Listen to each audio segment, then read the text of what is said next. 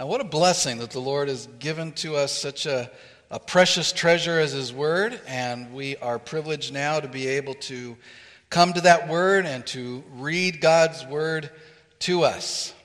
I mentioned sometimes that there are people throughout Christendom uh, waiting to hear, looking to hear, sometimes manufacturing ways to hear from God uh, when God has spoken to us uh, fully and finally uh, through His Word. And so we have it as a precious treasure.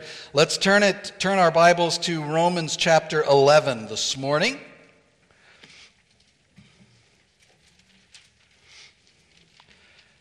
After quite a few weeks in this section of the book of Romans, chapters 9 through 11. We'll be wrapping up, Lord willing, these, uh, these chapters this morning. Let us read this morning.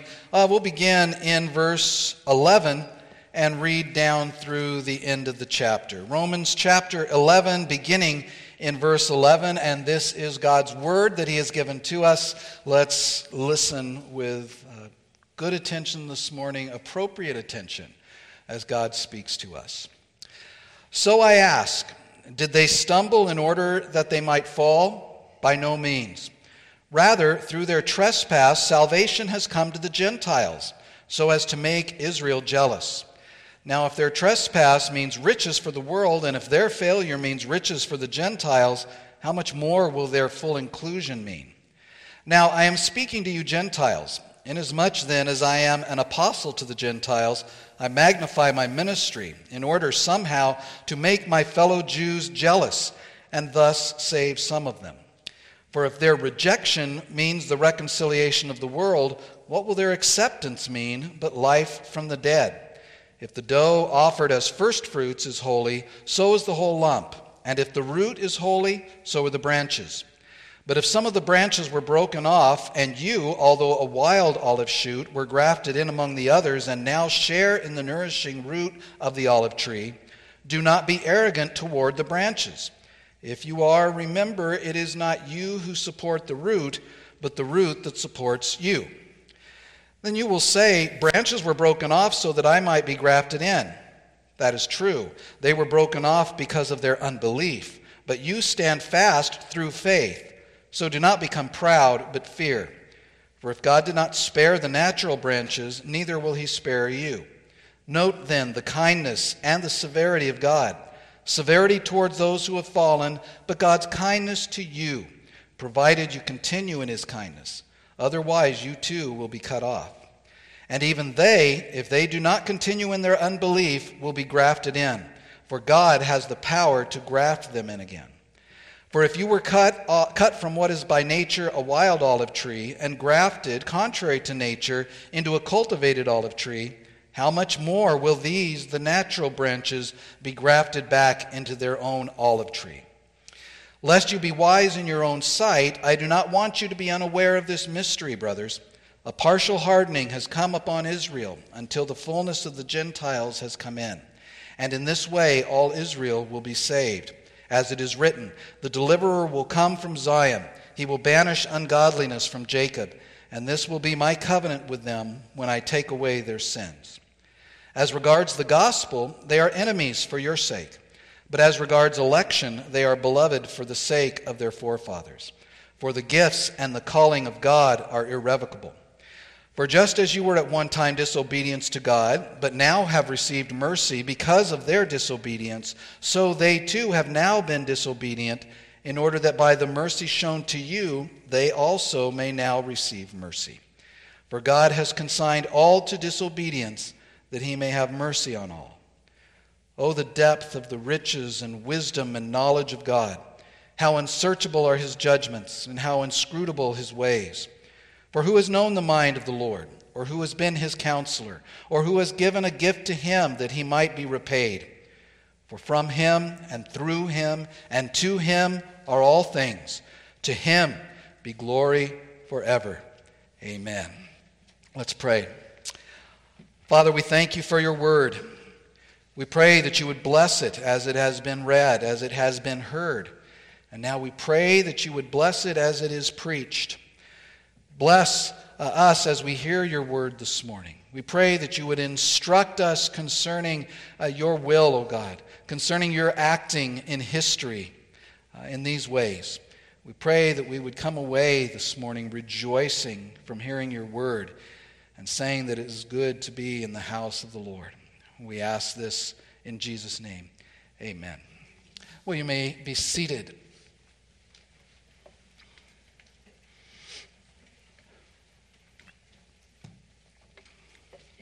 You will, of course, want to keep your Bibles out and turned to our passage as we work our way through it this morning. It is said that everyone loves a good mystery. And this morning, God has one for us.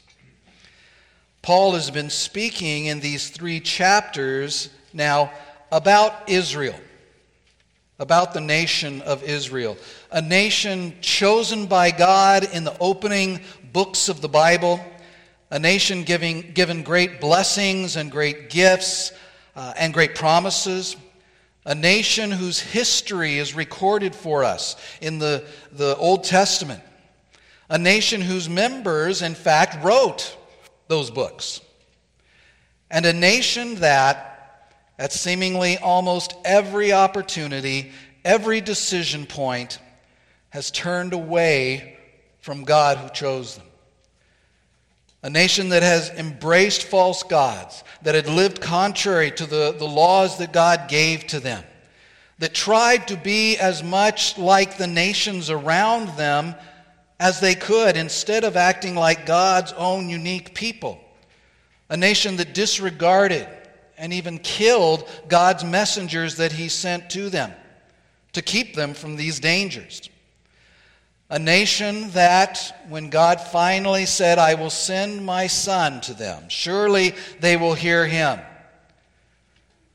that they rejected him and they killed him. And a nation that, presented with the good news of Jesus Christ crucified, the news that he is the only means of their redemption, a nation that rejected that message and turned with great anger and hostility upon the ones, the New Testament prophets and apostles, who brought to them the message of salvation. And a nation that, as a result of all of this, was finally rejected by God, left to go their own way while God brought the message of the gospel of Jesus Christ to others, to other nations, to the Gentiles, who received it gladly and were, as Paul writes this, by droves coming into the kingdom through faith in Christ, and still yet today. Paul has presented for us in these chapters answers to questions about this rejection of Israel by God and of the rejection of God by Israel. This rejection of his people, did, did it represent a failure, not just of the Jews, but it, did it represent a failure of God and of and his choosing the Jews as his people? As the word of God failed, Paul asked back, to, back at the beginning. And was that reversible? Or was Israel doomed to forever be outside of the mercy of God? The mere thought of which, if you remember back to chapter 9, brought Paul great despair. And what lay in the future? As Paul wrote, what lies in the future as we read it today for the Jews, both from the, the perspective of first century Paul and the perspective of 21st century us. This morning, we come to a summary and a conclusion of these questions and the answers that Paul has given to us in chapters 9 and 10 and 11. And we begin, if that statement with which I opened this morning is true, we begin with a statement which you will all be very happy to hear because we begin with a mystery. A mystery revealed. Now, this mystery, as well as other mysteries in the New Testament, and there are several in Paul's writings, are not the type of mysteries that that original statement was uh, in, intended to, to reflect. These aren't mysteries like unsolvable riddles or, or as in the days of Paul, the, some special knowledge that's only for the properly initiated. But the idea of a mystery in the Bible refers to truths that are relatively obscure and hidden in the Old Testament, that then are made clear, that are revealed in and through the teaching of the New Testament scriptures. Uh, one example, one of the mysteries that Paul speaks of in 1 Corinthians 15 is the, the mystery of the resurrection and the glorification of our bodies. The Old Testament doesn't talk a lot about that. But Paul then reveals it in 1 Corinthians 15 as he says, Behold, I tell you a mystery that we shall not all sleep, but we shall all be changed in a moment, in the twinkling of an eye, at the last trumpet. So that's the idea of a mystery, and that's the idea that, that comes into play here. Paul begins these final verses in chapter 11 with the revelation of another mystery. And this mystery comes up as and Paul explains it as he's continuing what he was talking about at the end of last week in the passage that we were looking at. In verses 11 through 24, remember that Paul was specifically, and we read it this morning, addressing his Gentile readers and, and warning them. Verse 13, he says, Now I'm speaking to you Gentiles. And one of the things that he wanted to warn them about and speak to them about, it's in verse 17 there. He says, But if some of the branches were broken off, and you, although a wild olive shoot, were grafted in among the others, and now share in the nourishing root of the olive tree, do not be arrogant toward the branches. If you are, remember it is not you who support the root, but the root that supports you. And here he continues that in verse 25, where he says, Lest you be wise in your own sight, I do not want you to be unaware of this mystery Again, Gentiles, listen to this, he says, and, and grasp it so that you can maintain a proper attitude, a properly humble attitude in regard to God's rejection of Israel and the state of Israel, and the, the great gift of God bringing you in. And then he gives to us the content of this mystery in verses 25 and 26, the rest of, of verse 25 and verse 26. He says, Here's the mystery. A partial hardening has come upon Israel until the fullness of the Gentiles has come in. And in this way, all Israel will be saved as it is written, the deliverer will come from Zion, he will banish ungodliness from Jacob, and this will be my covenant with them when I take away their sins. So we want to deal with that mystery. And I have to tell you, as we come to this, that the understanding of these words, and especially verse 26, and especially one phrase in verse 26, are among or are the subject of much debate in the church. But we've really already come to understand most of what they have to say from what we looked at last week, as we looked at how God worked with, the, with, with Israel and then with the Gentiles and, and with Israel again. The mystery that Paul is talking about revolves around that. It revolves around the hardening and the extent and the purpose of the rejection of the Jews by God. The hardening and the extent and the purpose. So we're going to look at that. First, the hardening. I said we've already covered this in, in several messages. We've been talking about this as we've been working our way, especially through chapter 11. That God has justly, sovereignly caused a hardening to come upon the nation of Israel. Remember back from chapter 9, verse 18, and chapter 11, verse 7, that God shows mercy to whom he will, and he hardens whom he will. And we're reminded of that here in verse 25 because we see that this partial, this partial hardening is not something that has happened to Israel, but Paul says that it has come upon Israel. God has hardened them, God has blinded their eyes. They saw it in the Old Testament. Paul saw it in his day, and we see it today as Israel continues to reject Jesus as the Messiah and to reject the New Testament and its gospel as the means of eternal life. And when Paul says that it has come upon Israel, he is referring, as in almost every other use in chapters 9 through 11, to the nation as a whole. He is speaking corporately. Now, he's not speaking about every specific individual, but as he speaks, he is speaking of Israel as the nation.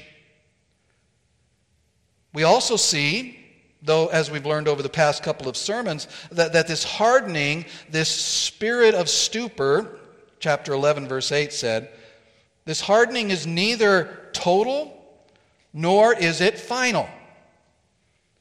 Paul calls it here a partial hardening that has come. So that's the hardening that, that has happened, the hardening that is part of this mystery. We also have to look at the extent, because that is part of this mystery. The fact that it is limited. And we've been looking at this, that this it is limited both in its scope and in its duration. It's limited in its scope, isn't it? Paul went to great lengths to prove this in the opening verses of chapter 11. Remember, Paul said, God has not rejected his people finally. Uh, and he has not rejected them totally. Not all Jews are rejected.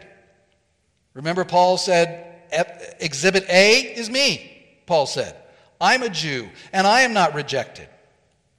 In the same way, remember, God, Paul said, is always kept and always preserved for himself that remnant, that Israel within Israel, a certain number who have embraced the promises, who have accepted the, the, the work of God, salvation by grace through faith in Jesus Christ. God has always had this remnant, just as he told Elijah back in the Old Testament I have kept for myself 7,000 men who have not bowed the knee to Baal. Or to put it another way, this hardening is over some of Israel, but not all of Israel. It's also limited, we've seen, and Paul is talking here about, that it's limited in its duration. That too is part of this mystery that Paul is revealing before us. Paul said here that a partial hardening has come upon Israel until the fullness of the Gentiles has come in. So, this time of hardening, this time of blindness, this time of stupor, this time of spiritual dullness and rejection has a terminus. It has an end. There is coming a time when it will be removed. And the trigger, if you will, for, to the removing of it is the coming in, the, the salvation, the bringing into the kingdom, the justification of what Paul calls the fullness of the Gentiles. And that word fullness refers to, to a full complement, a full number. So, in the mind and the plan of God, there is a point where this will be accomplished. It's likely not an exact specific number, but there will come a time when the full flow of Gentiles in will come to a point where God will determine that his work of bringing in Gentiles will have been accomplished, according to his eternal decree from before the foundations of the world. And according to Paul, at whatever point that is, God knows. We don't know. There is no use of us speculating that. It is sin to speculate about when it will be because that is something that is in the mind of God and He has not revealed to us. But once that happens, once that point is reached, then this partial hardening will be removed. Now, this also, this idea, the way Paul phrases this here, where he talks about how this partial hardening has come upon Israel until the fullness of the Gentiles has come in, that also leads us to the conclusion that this is something that has yet to happen. It hasn't happened yet, it'll happen in the future. And probably, based on what we saw last week, it will probably happen quite close to the end of the age, to the return of Christ. Now, once again, This is not because God is going to come and, and rapture the church away and then start to restore a physical millennial kingdom on earth, but it is because God will have fulfilled that part of his plan. Where the coming in of the Gentiles has worked to do something. What was that? We saw it last week. It has worked to make Israel jealous. Verse 11, verse 14, Paul talked about that. So the fact and the extent of this hardening of the nation of Israel is part of this mystery. This mystery that is revealed to Paul and that he is now revealing to us, his readers. And the final piece, the conclusion of this, is seen in verse 26, where we learn of the purpose in this mystery. If you remember from last time, Paul offered up some amazing truths about how God has worked throughout history, how he has worked with these two groups, the Jews and the Gentiles, and how at different times in history um, and as we looked into the future at different times to come, first one and then the other of these groups has been sort of in the forefront of God's work, of God's dealings. In the Old Testament, the Jews were God's people and the special recipients of His grace, by the Gent- while the Gentiles were excluded from that by and large. When the Jews then in the New Testament rejected Christ when He came, as we said earlier, God rejected them and turned, as we've seen, to the Gentiles. The gospel was sent to them. And from the book of Acts until today, Gentiles throughout the world have been brought in in huge numbers into the kingdom of God and resulted in great salvation blessings to them. We who sit here this morning are evidence of that. And we saw that by the design of God, at some point, perhaps imperceptibly, perhaps noticeably, that will bring about jealousy on the part of Israel. and their, their hardening then will be removed, and they will, by grace, believe the gospel. They will turn to Christ and embrace Christ by faith and be born again and be converted and be justified and be adopted and be sanctified by the triune God and receive eternal life. And that is at the core of the mystery that Paul reveals here. Look at verse 26. And in this way, he says, all Israel will be saved. Now, I mentioned a phrase in verse 26 that is particularly debated. This is that phrase. There are no less than six ways that verse 26, and especially the phrase all Israel, has been understood. I'm not going to take you through all of them here, but let me just mention the three most pertinent ones. First, when he says, that in this way all Israel will be saved. Some understand all Israel there to refer to the church, Jew and Gentile, the elect of all. And that by the, bring, by the bringing in of the Gentiles, the church will be filled, and thus all spiritual Israel will be saved. Now, for several reasons that we won't take the time to go into here, this is pretty unlikely as the interpretation of that. But there are many within the church who have held it.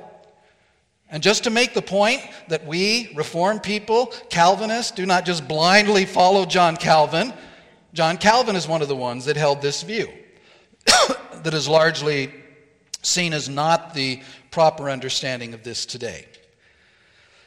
The second view is that all Israel refers to every elect Israelite throughout history. That by the, the time of the bringing in of, the, of all of the Gentiles that God has determined to save, that at the same time, then all of Israel will also be saved. Or after that, the rest of Israel will come in, and that then all of the elect throughout history will be saved. And that's possible. that though the fact that every elect Israelite being saved hardly qualifies in the category of mystery.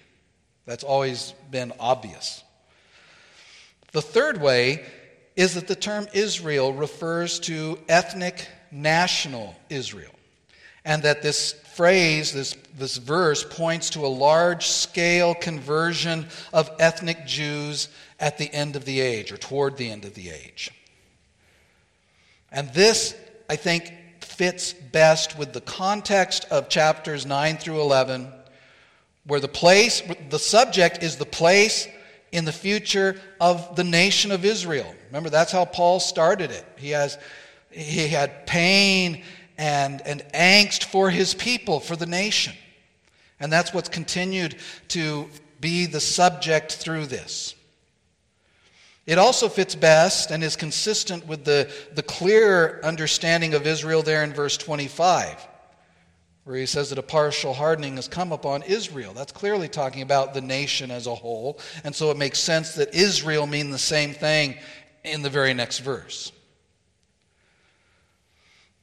This is also where we ended up last week, from looking at verses 11 through 24.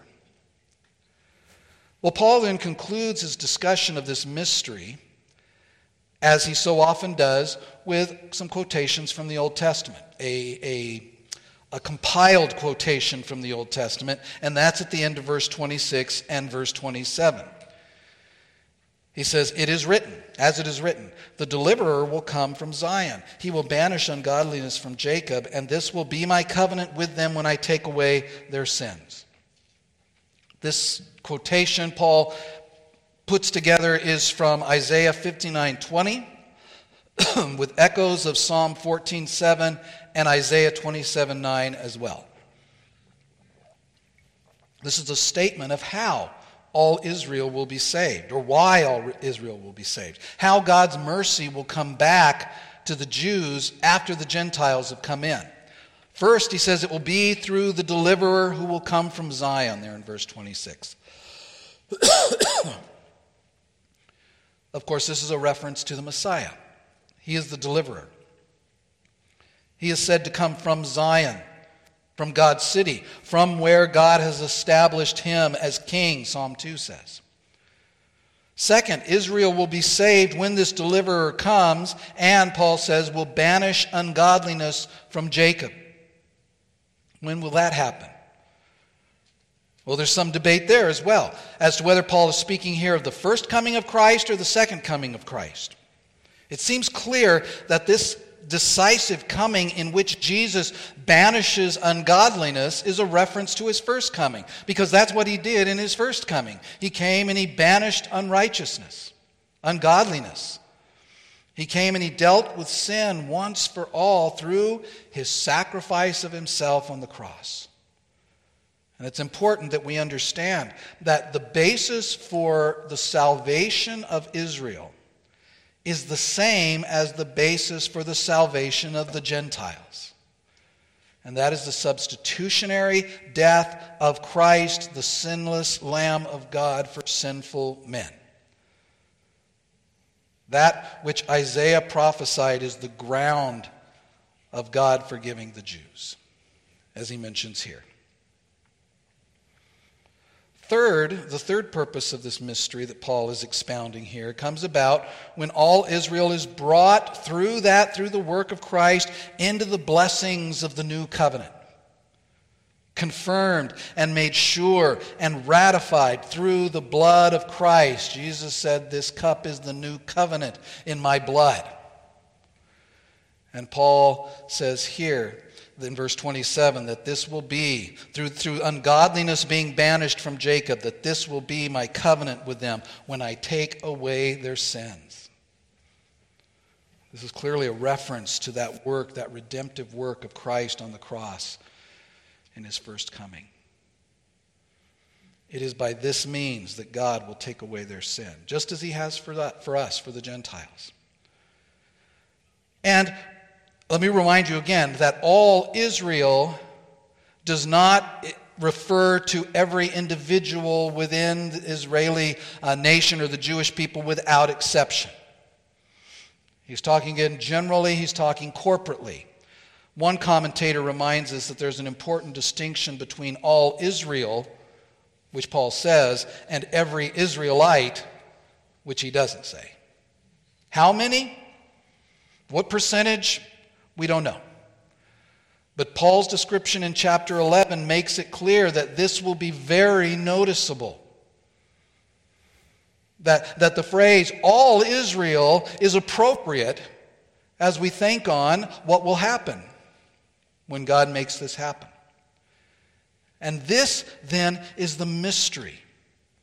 The salvation of many within ethnic national Israel when God removes that veil that has covered their eyes for so long through the jealousy caused by the Gentiles being given eternal life in the true kingdom of God and through the forgiveness of sins based on the blood and the sacrifice of Jesus Christ. That's the mystery.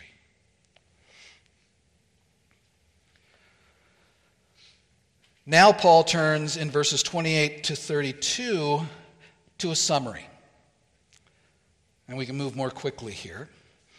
Paul, who is still speaking, remember, to the Gentiles, about the Jews and about God's intention to show mercy to Israel, Paul continues that by giving us here what is really a summary of, of most of chapter 9 through chapter 11, or at least through chapter 10. He summarizes it this way in verse eight, uh, 28. He says, As regards the gospel, they are enemies for your sake, but as regards election, they are beloved for the sake of their forefathers, for the gifts and the calling of God are irrevocable.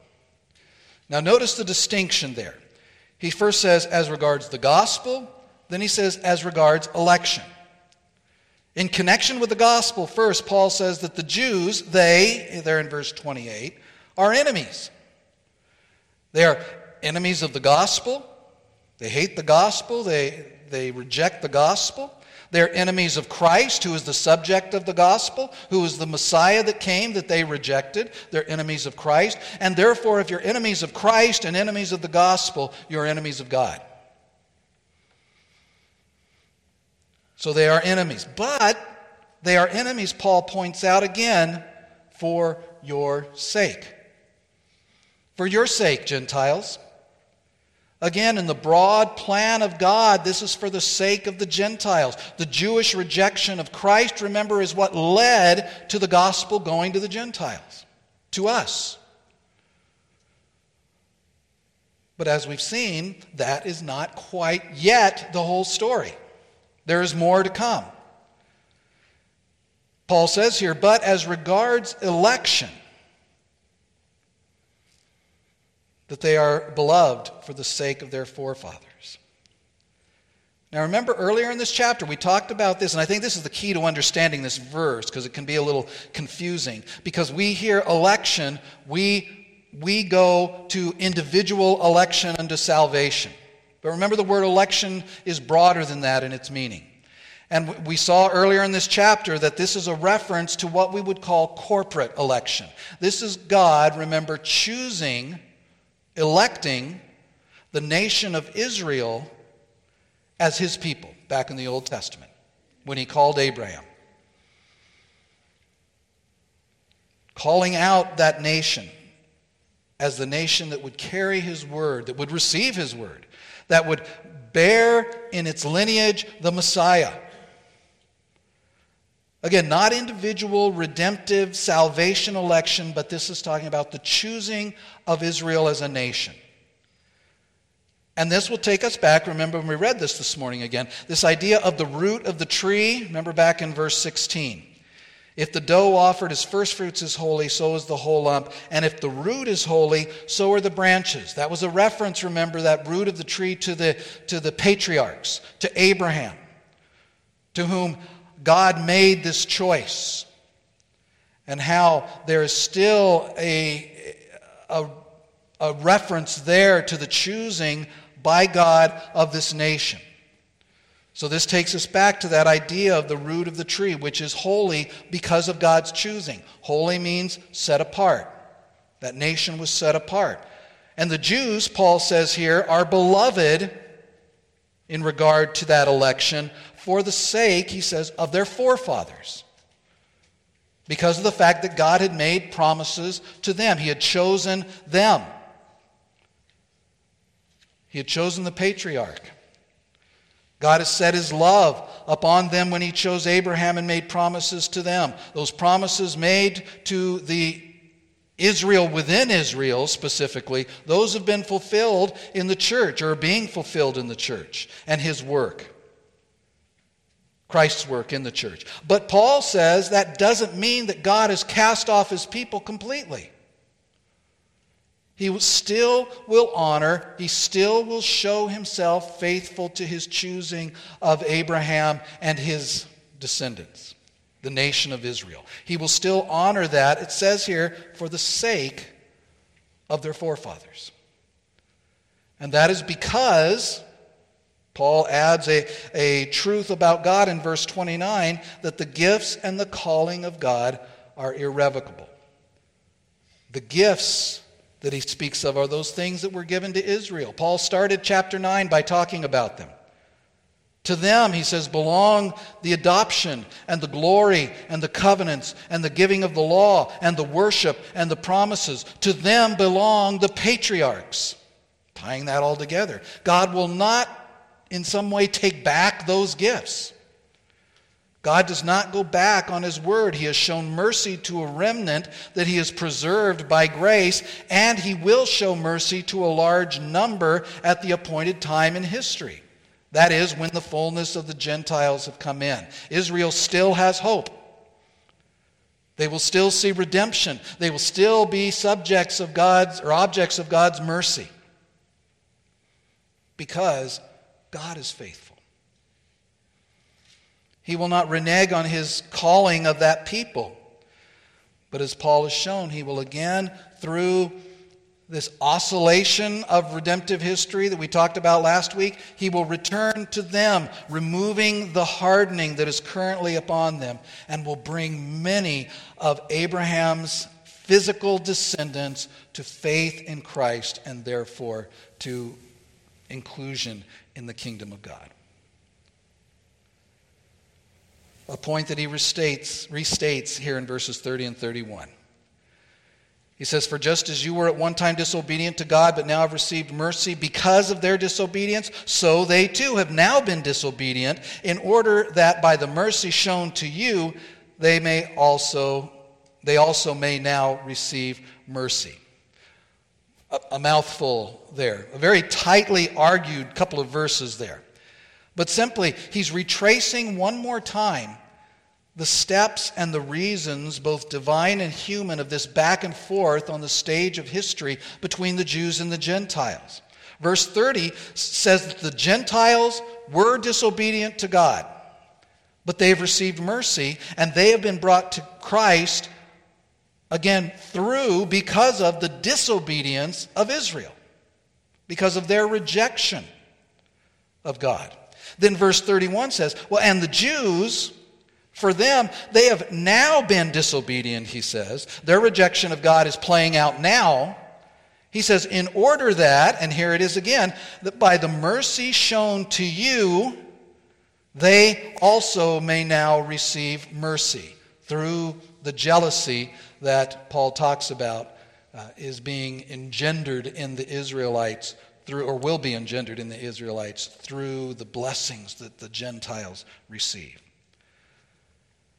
The common elements of that, and the important thing to get out of that, is that both Jew and Gentile have been disobedient, and that both Jew and Gentile will receive mercy. That is, verse 32 For God has consigned all to disobedience, that he may have mercy on all. Now be careful there, there are people who pull, take that verse and say that that shows a sort of universalism.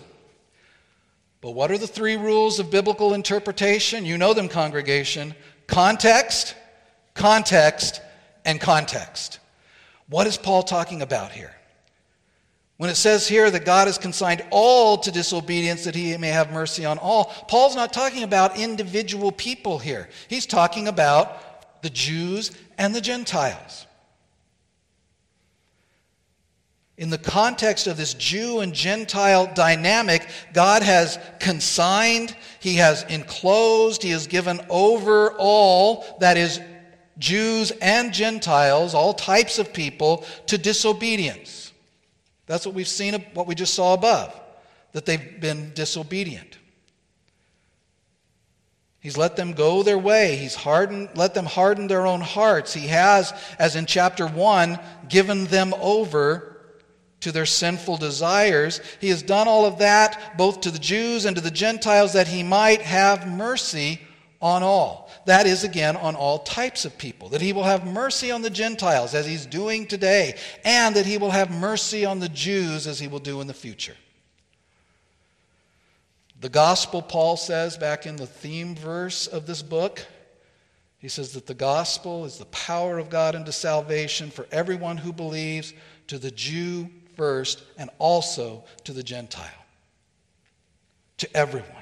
Justification by grace through faith is to the Jews as well as it is to the Gentiles, in order, Paul says, that God may be glorified by all. And speaking of God being glorified by this, this dynamic, this back and forth, God's working God's hardening, God's um, showing mercy. Speaking of God being glorified in all of that, that is how the Apostle Paul, the great Jewish Gentile to the apostles, brings this section of Romans to a close. So, thirdly, we see God's person and work glorified. Remember back to chapter 9 as we began this section of Romans? How Paul started with great concern, a statement, he said, of, of great sorrow and unceasing anguish as he considered the situation of his fellow Jews and of their rejection. Well, now, after explaining this sweeping mystery that ends with Israel responding to the gospel, Paul ends this section far from where he began it. And he now erupts in a great expression of praise to God, a hymn of praise. A hymn of praise that comes in three stanzas. The first is in verse 33. He says, Oh, the depth of the riches and wisdom and knowledge of God. How unsearchable are his judgments, and how inscrutable his ways. A statement here of, of just awe awe at the things of God put on display in this discussion. It is praise here of the depth of the riches, the magnificence, the inexhaustible supply of God's perfect knowledge, His absolute wisdom in regard to laying all of this out. Things which cause our mind to just stumble to even try to consider. The depth of that rich supply is to a large degree unknown to us. His judgments, Paul says, and his ways are unsearchable. They are they're untraceable. They are past finding out by our mere finite, puny human minds. His decisions about the direction of redemptive history that Paul has laid out here in these chapters, and his reasons for allowing the things that he allows and forbidding the things that he forbids in this world, even things that often trouble us, they are part of the secret knowledge and the plan of God, and we must accept them by faith, knowing that God is holy, God is sovereign, God is good. You know, just now we are faced with the need for great faith in regard to what God allows in His world. Whether it's fires that threaten property and livelihood and lives, it's COVID that continues to threaten and kill thousands and thousands, and now we're, we're being freshly reminded of the monstrous acts of terrorist organizations. We see images on the news that break our hearts and situations that challenge our confidence in the structures that govern us. We don't understand what God is doing, but we know that He is in control. And we know that He is good. And His purposes are good. But we don't understand how, and that's okay. We don't have to understand all of that. We can't understand all of that. We're not God. Paul says we can't. Isaiah said that his ways, God's ways, are higher than ours, that his thoughts are, are higher than ours. And Moses, of course, reminds us that these secret things belong to him, not to us. And Paul reminds us of that same truth today. Beloved, let us always praise God for his knowledge and his wisdom. Nothing in the broadest creation and nothing in the smallest details of the smallest aspect of the lives of his people escape his notice escape his care, or as Paul said earlier in chapter 8, can separate us from the love of God in Christ. And as we've seen, Christian, also in chapter 8, he works all of this out for your good. The second stanza of Paul's hymn of praise is in verses 34 and 35, where he says, For who has known the mind of the Lord, or who has been his counselor? Or who has given a gift to him that he might be repaid. These statements come out from, from, again, Old Testament quotations from Isaiah 40, from Job 41. These things we have studied in chapters 9 and 10 and 11 are God's all wise plan. It is the best plan. It is an all good plan because it comes from an all good God. Again, a great lesson for us to learn. God is the creator, we're the creatures. He shows mercy, Paul says, to whom he will. He hardens whom he will. He teaches us. We don't teach him. We rather must learn from him. Our proper posture, beloved people of God, our proper attitude is one of humility and praise and worship. And whether that is in a discussion of how Israel will be saved at the end of time, or whether it is why the Taliban are in control in Afghanistan now. And many of our people are in such dire straits. Humility, praise, and worship. He doesn't need anything from us. He counts on us for, for nothing. He owes us nothing. We're rebellious people. We're sinners. The only thing God really owes to us, we know it, is judgment. But He has chosen to give us grace. He has chosen to show us mercy, and He gives us Christ. And He offers us forgiveness and eternal life through faith in His Son. Finally, verse 36 gives us the third stanza of Paul's hymn of praise here. As he says, For from him and through him and to him are all things. To him be glory forever and ever. Many of us, all of us at times, and many people most of the time, think or at least act as if the world revolves around us. Copernicus, I think it was, gave us heliocentrism, the truth that the earth revolves around the sun. But Adam gave us egocentrism, the belief that the world revolves around us. It doesn't. Verse 36 reminds us of the error of that thinking. It reminds us of that old maxim that there is one God and you are not him. Beloved, in him we live and move and have our being. He knows all things, gives all things, decrees all things, and is worthy of all praise. And he has worked his plan to offer forgiveness and justification by grace through faith to the Jew and the Gentile. And he is working his plan in regard to the Gentiles, he is working his plan in regard to the Jews. And that is no longer any mystery. It's the truth of God's word. And to that, let us say together, Amen. Our Father, we thank you for your, your word. We thank you for the, the truth that it conveys, Lord. We thank you for, uh, even in difficult passages, Lord, that your word speaks to us. We pray, Father, that we would that we would not be arrogant as we consider the great blessings that you've given to us, that you have not given to others.